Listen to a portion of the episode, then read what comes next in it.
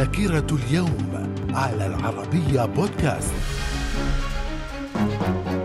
أهلا بكم مستمعينا الأعزاء ومن ذاكرة العاشر من أغسطس من العام 1557 هزيمة الفرنسيين أمام تحالف الإسبان والإنجليز في معركة سانت كينتان وذلك خلال حرب هابسبورغ فالوا. في العام 1792 الثوار الفرنسيون يهاجمون قصر التويلغي مقر الملك لويس السادس عشر فيما لجأ الملك إلى مقر الجمعية الوطنية التي أوقفت وافته وقررت انتخاب مؤتمر وطني لوضع دستور جديد للبلاد. من الذاكرة. وفي العاشر من أغسطس من العام 1913 تم التوصل لاتفاق سلام ينهي حرب البلقان. وفي العام 1914 فرنسا تعلن الحرب على الإمبراطورية النمساوية المجرية خلال الحرب العالمية الأولى. من الذاكرة. في العاشر من أغسطس من العام 1920 الحكومة التركية تلغي سيادتها على فلسطين وتعترف بالانتداب البريطاني عليها. وفي مثل هذا اليوم من العام 1920 أيضا تم التوقيع على معاهدة السيفر بين الدولة العثمانية وقوات الحلفاء عقب الحرب العالمية الأولى. ونصت الاتفاقية على حصول الحجاز وأرمينيا وكردستان على الاستقلال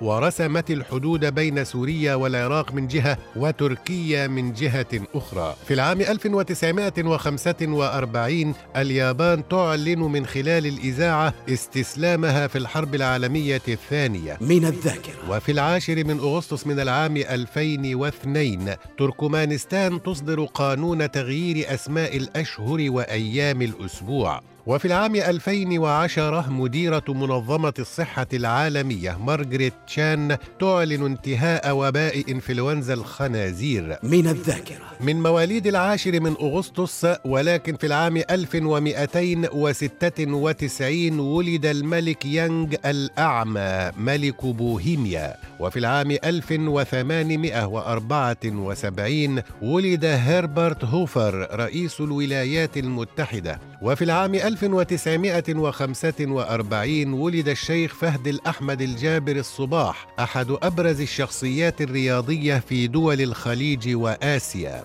وفي العام 1973 ولدت المخرجة السعودية هيفاء المنصور. من الذاكرة. إلى اللقاء.